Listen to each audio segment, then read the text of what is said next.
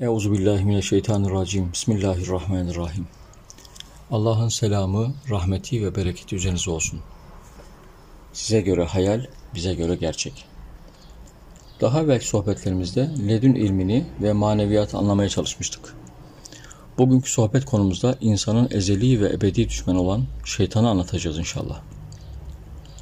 İmtihan için gönderildiğimiz dünya hayatımızı Rabbimizin rızasına uygun bir şekilde yaşamak için düşmanımız olan şeytan hakkındaki sohbeti can kulağıyla dinleyelim inşallah. Gayret ve tebliğ bizden, tevfik Allah'tan. Herkesin şeytan hakkında az çok bilgisi vardır. Gelin hem bilgilerimizi tazeleyelim hem de kutsal kitabımız Kur'an-ı Kerim, hadisler ve ledün ilmi kapsamında şeytan konusunu çeşitli yönleriyle ele alalım. Öncelikle cennette olduğu sırada meleklerle beraber olup onların hocası olan iblis neden ve nasıl şeytan oldu?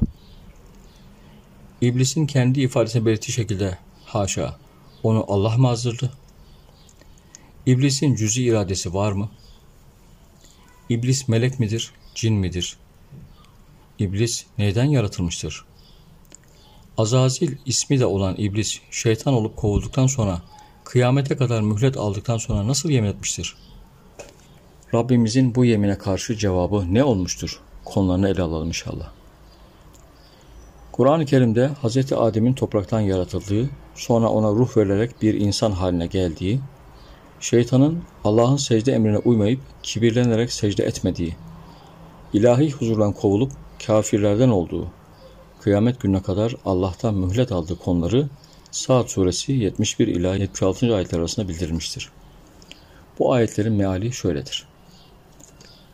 Hani Rabbin melekleri demişti ki, ben çamurdan bir insan yaratacağım. Ona şeklini verip ruhumdan da üflediğim vakit hemen onun için secdeye kapanın. Bunun üzerine meleklerin hepsi secde ettiler. Yalnız iblis hariç.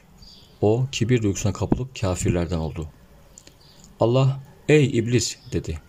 Kendi ellerimle yarattığım şu varlığın önünde secde etmekten seni alıkoyan nedir? Büyüklük mü taslıyorsun? Yoksa ululardan mısın?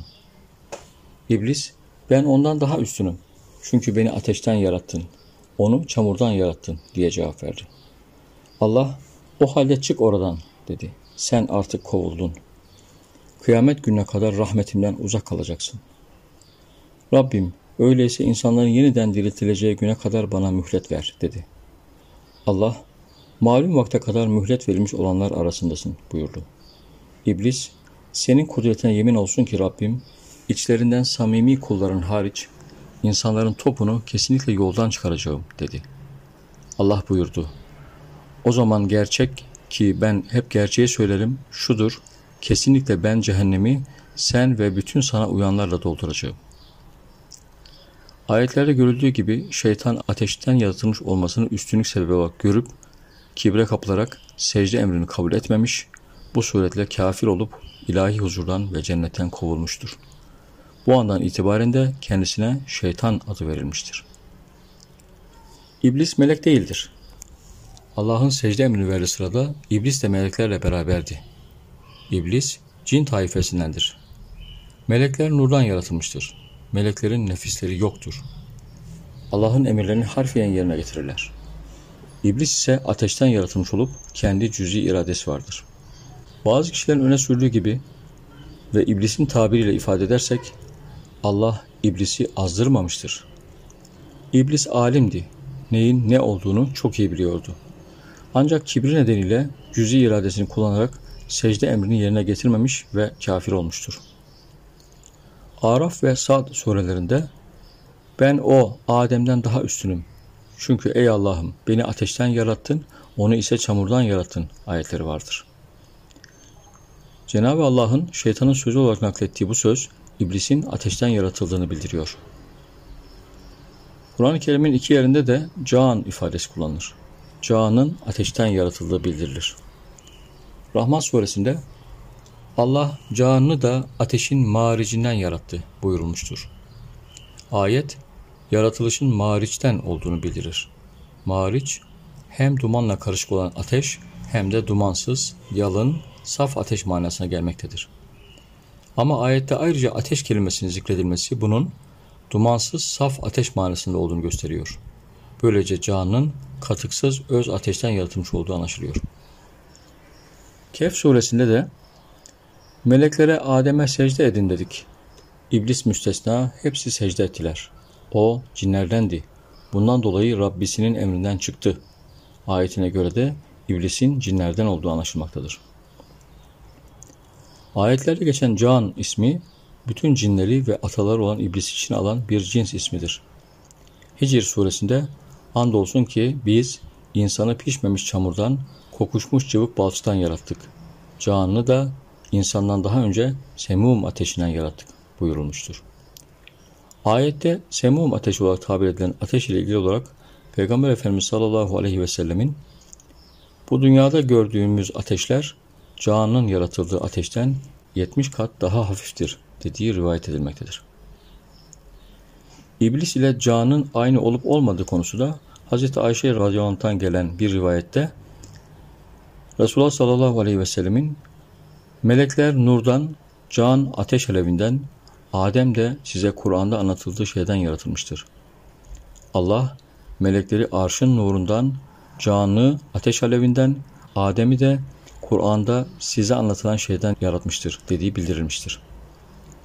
Bu gibi hadislerde ayetlerde geçen insan yerine insanın atası olan Adem konduğuna göre can yerine o cinsin atası olan daha önceki ayetlerde açık ismiyle geçen iblis konabilir. Kur'an-ı Kerim'de Hz. Adem Aleyhisselam'dan bahsedildiği yerde hemen yanı sıra ve ona karşı cins olarak iblisten bahsedilmektedir. Hadislerde de bu şekildedir. Görüldüğü gibi ayetlerde bazen iblis ismi, bazen can ismi, bazen de şeytan ismi kullanılmıştır. Bu üç isim de aynı kişiden yani bugünkü ismiyle şeytandan bahsetmektedir. İslami literatürde şeytan veya iblisin bir diğer adı da Azazil'dir. İblisin asıl adı Azazil idi. Daha sonrasında iblis ve şeytan isimlerini aldı. Ayet ve hadislerde belirtildiği şekilde sonuç olarak iblis kesinlikle melek değildir. Cin taifesindendir. İsyan etmesi nedeniyle kovularak şeytan ismini almış kıyamet gününe kadar da insanları Allah'ın yolundan çıkaracağına dair yemin ederek Araf suresinde belirtildiği şekliyle öyleyse dedi. Sen beni azgınlığa mahkum ettiğin için ben de onları gözetlemek üzere senin doğru yolunun üzerine pusu kurup oturacağım. Sonra onların gah önlerinden, gah arkalarından, gah sağlarından, gah sollarından sokulacağım. Vesvese verip pusu kuracağım sen de onların ekserisini şükreden kullar bulmayacaksın demiştir. Allah Celle Celaluhu de şeytana cevaben İsra suresinde belirttiği şekliyle Doğrusu benim ihlaslı kullarım üzerinde senin hiçbir hakimiyetin yoktur. Vekil olarak Rabbin yeter buyurmuştur. Şeytan da Hicr suresinde belirttiği şekliyle İblis şöyle dedi. Rabbim beni azdırmana karşılık Mutlaka ben de yeryüzünde onlara günahları süsleyeceğim ve onların hepsini mutlaka azaracağım. Ancak işlerinden ihlaslı kulların müstesnadır demiştir. Bakara suresinde şeytanın adımlarına uymayın. Şüphesiz o sizin için apaçık düşmandır buyurulmuş. Fatır suresinde de şeytan sizin için bir düşmandır. Siz de onu düşman edininiz. Şüphesiz o kendine uyanları cehennem ashabına olmaya çağırır buyurulmuştur. Genel olarak kendileri için maneviyat ifadesini kullandığımız Allah dostları da sahip oldukları ledin ilmi kapsamında şeytan hakkında farklı zamanlarda yaptıkları sohbetlerde şunları anlatmışlardır. Her şey bir nurdur. Kalü belada toplanan bütün yaratılanlar Rabbimin nurundandır. İblis de bir nurdu. O da Allah'ın bir kuluydu. Allah'ın bütün kullarının Şeytanın da insanın da kendilerine nefis verilinceye kadar melek sıfatı vardı. Bilindiği gibi meleklerin cinsiyetleri yoktur. Onlar günahsızdır. İnsana ve şeytana nefis verildikten sonra erkek ve dişi olarak cinsiyetleri ve bununla ilgili organları oldu. Allah'ın birer nuru olan kullarından bazıları derecesini daha da arttırmak istedi. Rabbim de kendilerini imtihana tutacağını belirtti. Talepte bulunan kullar biz imtihana tabi tutulacağız imtihanlardan başarı elde edeceğiz dediler. Bunun üzerine Allah Celle Celaluhu ile kullar arasında bir ahitleşme, sözleşme yapıldı. Kabul etmeyenlere nefis verilmedi. İnsana İblise ve soylarına ise nefis verildi. İmtihana tabi tutulmayı kabul edenler vücut sahibi oldular. Kul öncelikle nurdur. Nefis bir vücuttur. Oruç tutulurken vücut sürekli su ister.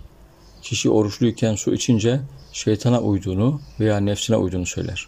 İşte nefis vücuttur. Vücut yemek yemek ister, içmek ister, sürekli dünyevi gıdalardan ister. Ruh ise Rabbine gitmek ister. İblis ateşten yaratılmıştır. Bir melek değildir. Melekler nurdur.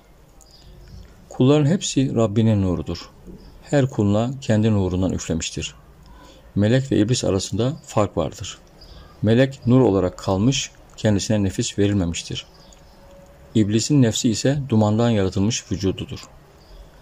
İnsan ise topraktan yaratılmış ve etin içine girmiştir. İnsanın bu vücudu da nefistir. İnsan vücudu yemek içmek ister, gezmek ister, farklı farklı gıdalar ister. Bu gıdalar vücudun etin ihtiyacıdır. Ruhun ihtiyacı ise Kur'an-ı Kerim'dir. Yenen meyvenin vitamini ruha gitmez. İblis, levh-i mahfuzda yazılanların bir kısmına izin verildiği kadarıyla vakıftı. Bu nedenle levh-i mahfuzdan Allah'ın bir kul yaratacağını, bu kulun fesat çıkaracağını bildirdiğini öğrendi. Bunu Rabbimize sordu. Rabbimiz bu fesat çıkaracak kul sensin demedi. İblisin vücudu nefsi olduğu için bu nefsin isteği doğrultusunda Rabbi ile arasında yaptığı sözleşmenin gereklerini yerine getirdi ve ciddi eğitimler alıp ilim öğrendi. Öğrendiği ilimler ile kendi derecesini yükseltti. Sonucunda meleklere bile hoca oldu. Meleklere liderlik yapacak konuma kadar da geldi. Melekler sadece nur olup verilen emirleri yerine getirdi. Nefisleri olmadığı için istekleri de olmadı. Ama iblisin nefsi olduğu için imtihanı geçmek için sürekli ilim öğrenmek, derecesini yükseltmek istedi. İblis levh-i mahfuzdan öğrendiği fesat çıkaracak kul için en az bin yıl lanet okudu. O kulun kendisi olduğunu bilmeden lanet okudu. Rabbim bu lanet okumayı kabul etti. Allah Celle Celaluhu alimlerin duasını kabul eder. İblis de lanet okuduğunda günahsız bir alimdi.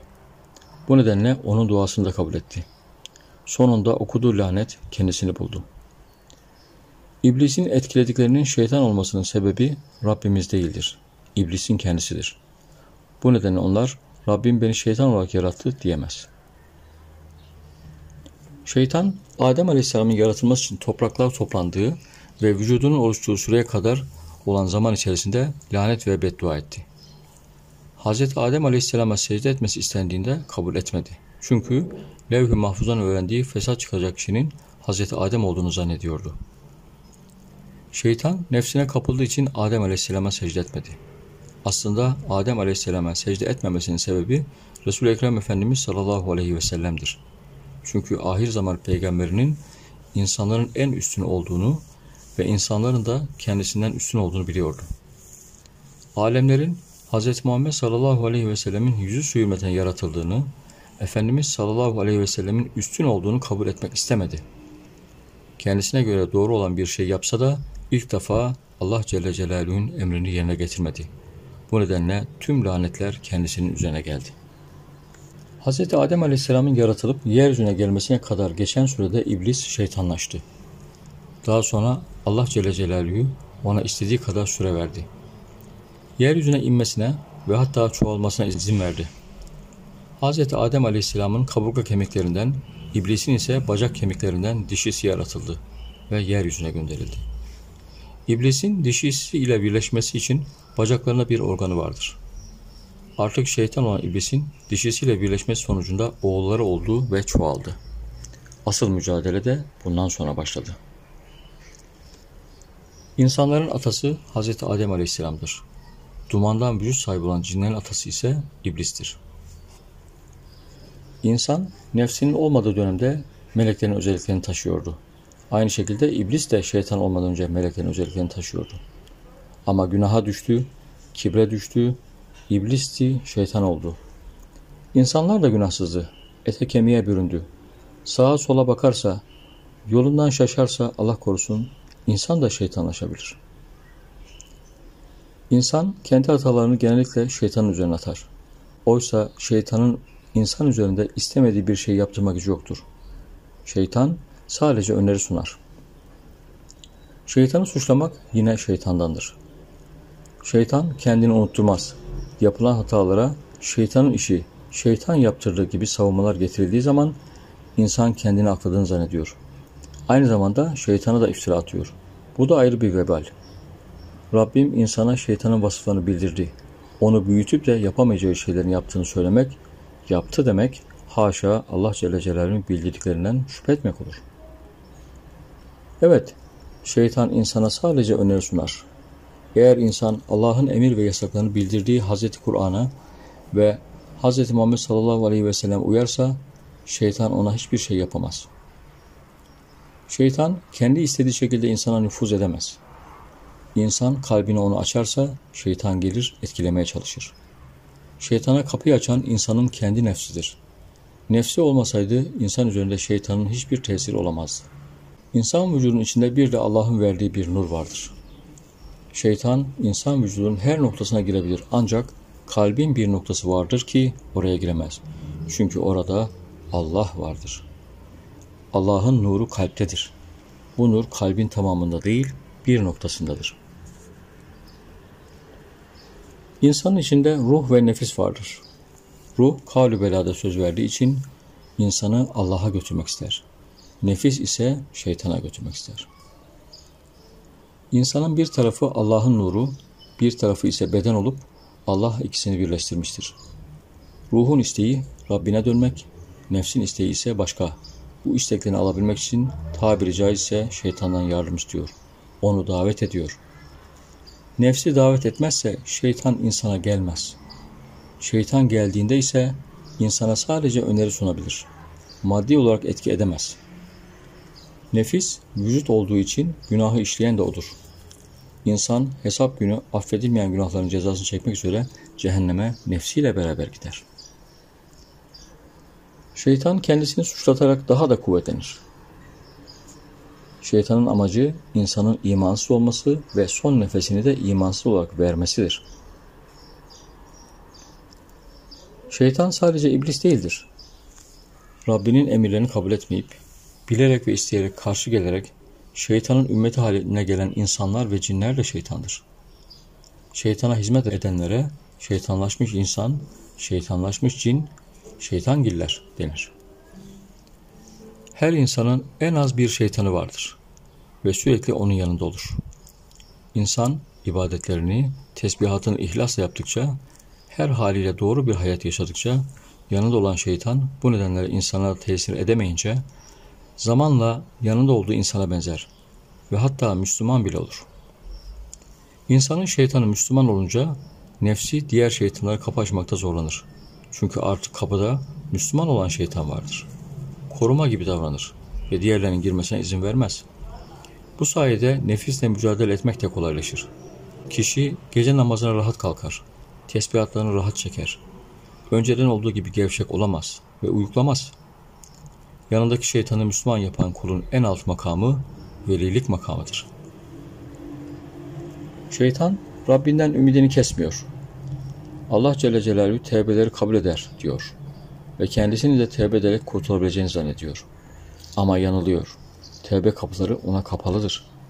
Rabbim Kur'an-ı Kerim'de de şeytanın tevbe edemeyeceğini bildiriyor. Şeytan hem Allah'tan ümidini kesmiyor hem de son ana kadar insanlara vesvese vermeye devam ediyor. Şeytanın vesveselerine uyarak, örneğin alkol olarak, insan öldürerek günah işleyen insan içinde zerre kadar bile olsa iman varsa Rabbim o imanı arttırır. Kul hakkı hariç olmak üzere insan için Allah'ın tevbe kapısı ölünceye kadar açıktır. Tabii Allah'a şirk koştuysa durumu farklıdır. Şeytandan farklı olarak şirke düşen kişinin bile Duası kabul edilen anne babası var. Çevresindeki diğer Müslümanların uyarıları ve duaları var. Bu sayede eceli gelmeden hatasını anlayıp tövbe ederse Rabbim onu affedebilir. Ancak şeytan soydan itibaren iblisten geldiğinden böyle bir tövbe ve affedilme imkanı yoktur. Nefis kapıyı kime açarsa o gelir. Kapıyı Allah'a mı yoksa şeytana mı açacak? Buna karar verir. İnsan nefsine hakim olursa şeytanı yener ve Allah da ondan razı olur.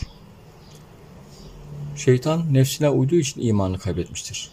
Nefsi olmasaydı bugün hala imanlı bir alim olacaktı. Nefis Allah'ın emir ve yasaklarına uymayarak herhangi bir kural tanımadan şeytana tabi olmak ister. Bu şekilde nefis şeytana kapı açar. Bu nedenlerle insanın asıl düşmanı kendi nefsidir. İnsan nefsi başlangıçta çok küçüktü. Allah'ın emirlerine uysaydı büyümeyecekti. Sıkıntısı olan ve bu sıkıntısı geçmeyen, nefes almakta zorlanan insanların nefsi büyümüş, ruhu ise küçülmüştür. Ruhu küçüldüğü için insan içi hep sıkılır. Tevbe edinceye, hatalarını düzeltinceye, ibadetlerini yapıp dua edinceye, hayır hasenat yapıncaya, helalleşinceye kadar rahatlayamaz. Bunları yaptığı zaman günahları dökülür. Ruhuna can suyu verilmiş olur. Sonucunda da ruhu rahatlayıp genişler. Ruh genişleyince ters orantılı olarak nefis küçülür. İnsan yaptıklarının kendi hatasının olduğunu görmez, tevbe edip hatalarını düzeltmez, Allah'a yönelmez ve bunları şeytanın yaptığını söylerse dünya hayatında hep sıkıntılı olur. Ahirette de cezasını çeker. Hataların sorumlusu sadece şeytan olsaydı insanın yerine Allah sadece şeytanı cezalandırırdı. Şeytan insana sadece öneride bulunuyor. Allah insanı cezalandırıcı zamanda nefis olan bedenini yaratıyor, cezayı bedene çektiriyor. Şeytan ahir zaman alimlerine özel ilgi gösterir. Bu alimler Allah'ın emirlerine göre yaşıyorlarsa en çok korunan kullardır. Yanlarında bulunan küçük şeytanlar onlara sürekli sıkıntı verir. Yanlarına gelip el pençe divan durup hocam diye hitap edip alimin nefsini sürekli över. O Allah dostu bir an hataya düşer veya zayıflarsa bütün şeytanlar hemen ona saldırır. Çünkü alemi yoldan çıkardığı zaman ona bağlı olan, onun yolundan giden, sayıları yüzleri, binleri bulan insanları da yoldan çıkartabilirler. Daha önce de belirttiğimiz gibi şeytan da bir alimdi. Hatta en büyük alimdi. Kendisi nefsine uyup yoldan çıktığı için diğer alimlerin de aynı şekilde yoldan çıkıp imanı kaybedebileceğini biliyor. Bu nedenle alimlerin üzerine gitmekten hiç vazgeçmez. Beyazı Beslami Hazretleri bir gün dervişleriyle dergahtan ayrılıp bir yere gitmek istiyor. Dergahtaki en iyi dervişlerinden birini yanına alıyor. Filanca yere gidiyoruz diyor. Gece olunca bir dağ yamacına geliyorlar. Dervişin elinde fener var.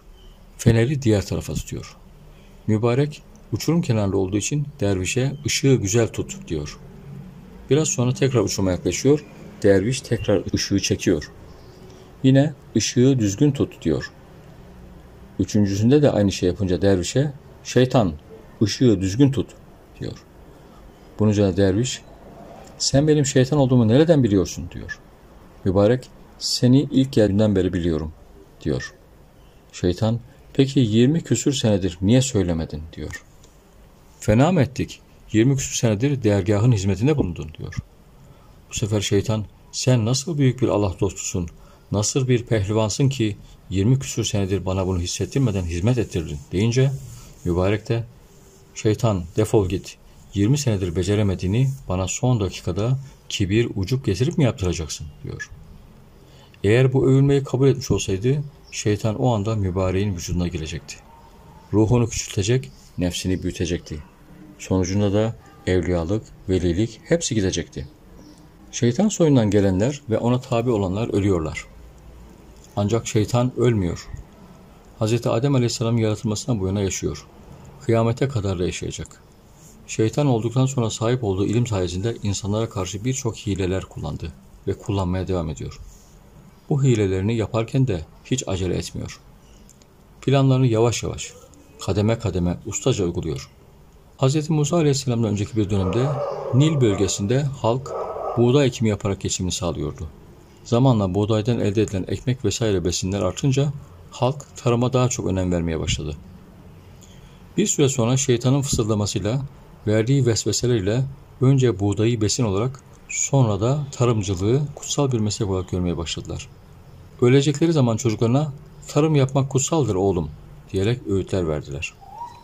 Bu şekilde uzun bir süre her nesil kendisinden sonra gelen nesile tarımcılığın kutsal olduğunu söyledi. Bu insanlar tarımı inek ve öküzü çift sürerek yapıyorlardı. Şeytan sabırlı davranıp Uzunca bir süre sonra insanlara çift sürmekte kullandıkları inek ve öküze iyi davranmalarını söylemeye, onların da kutsal olduğunu fısıldamaya başladı. İnsanlar da buna uyup inek ve öküze onların isteklerine göre davranmaya ve onlara dokunmamaya başladılar. Birkaç nesil daha babalarından inek ve öküzün de kutsal olduğunu dinlediler. Bu aşama belki 500 yıl sürdü. Şeytan hiç acele etmedi. İnsanların önce buğdayın kutsal olduğuna, sonra da tarımcılığın kutsal olduğuna, sonra da inek ve öküzün kutsal olduğuna inanmasına sebep oldu. İneklere ve öküzlere hizmet etmeye başlayan insanlar onları sadece beslemedi, onları korudular, silip temizlediler, adeta taptılar. Sonraki nesillerde zaten tapmaya da başladılar. Bugün bile Hindistan'da ineğe ve öküze taptıklarını biliyoruz. İnsanlar ineğe ve öküze tapınca imanlarını kaybettiler. Şeytanın da amacı buydu. Hiç acele etmeden sabırla vesvese verdi. Fısıldadı, insanları yanılttı. Kur'an-ı Kerim'de Araf suresi 148. ayetinde Tuğra giden Musa'nın arkasından kavmi zinet takımlarından böğürebilen bir buzağı heykelini tanrı edindiler. Görmediler mi ki o onlarla ne konuşuyor ne de onlara yol gösteriyor. Onu tanrı olarak benimsediler ve zulümde karar kıldılar buyurmuştur. Görüldüğü gibi insanlar Hz. Musa aleyhisselam zamanından önce şeytanın uyguladığı plan sonucunda inek ve öküzün kutsal olduğuna inandılar. Hz. Musa aleyhisselam zamanında da inek ve öküzün kutsal olduğuna dair atalarından gelen inancın da etkisiyle put şeklinde yaptıkları buzağı heykeline tapmaya başladılar. Hindistan'da hala inek ve öküz kutsal olarak görülmektedir. İmansız ölenler şeytanın ümmeti olarak öldü. İki yol var. Ya Hz. Muhammed sallallahu aleyhi ve sellem'in ümmeti olmak ya da şeytanın ümmeti olmak. Ölüm anında imanlı giden Hz. Muhammed sallallahu aleyhi ve sellemin ümmeti olarak ölür. İmanlı ölmek için de imanın ve İslam'ın şartlarını yerine getirmek, Allah'ın emir ve yasaklarına uygun olarak yaşamak gerekiyor. Ölürken kelime-i şehadet hatırlamak yetmez. Söyleyebilmek lazım. Bu nedenle insan yaşadığı hayata bir çeki düzen vermelidir. Günümüze baktığımızda örneğin Allah'ın ayetlerinde açıkça yasaklanan lezbiyenlik meselesi var. Geçmişte yaşayan Lut kavmi bu nedenle helak edilmişti. Hatırlayın, Diyanet İşleri Başkanı bir camide bu meseleyle ilgili olarak Kur'an-ı Kerim'deki ayetleri okuduğunda şeytanın etkisiyle insan hakları diyerek karşı çıkanlar, hatta dava açanlar oldu. Bu ve bunun gibi olaylar bitmeyecek. Hatta artarak devam edecek. Ahir zaman ümmeti çok ama iman olan sayısı az. İmanlı olan Müslümanların içinde de mümin sayısı az. İstanbul için söyleyecek olursak 17-18 milyon nüfusun içinde Allah'ın emir ve yasaklarına tam olarak inanıp uymaya çalışanların sayısı 1,5 milyon ya çıkar ya çıkmaz. Bakıyorsun bir kısım kişiler namaza inanıyor ama namazın üç vakit olarak bildirini söylüyor.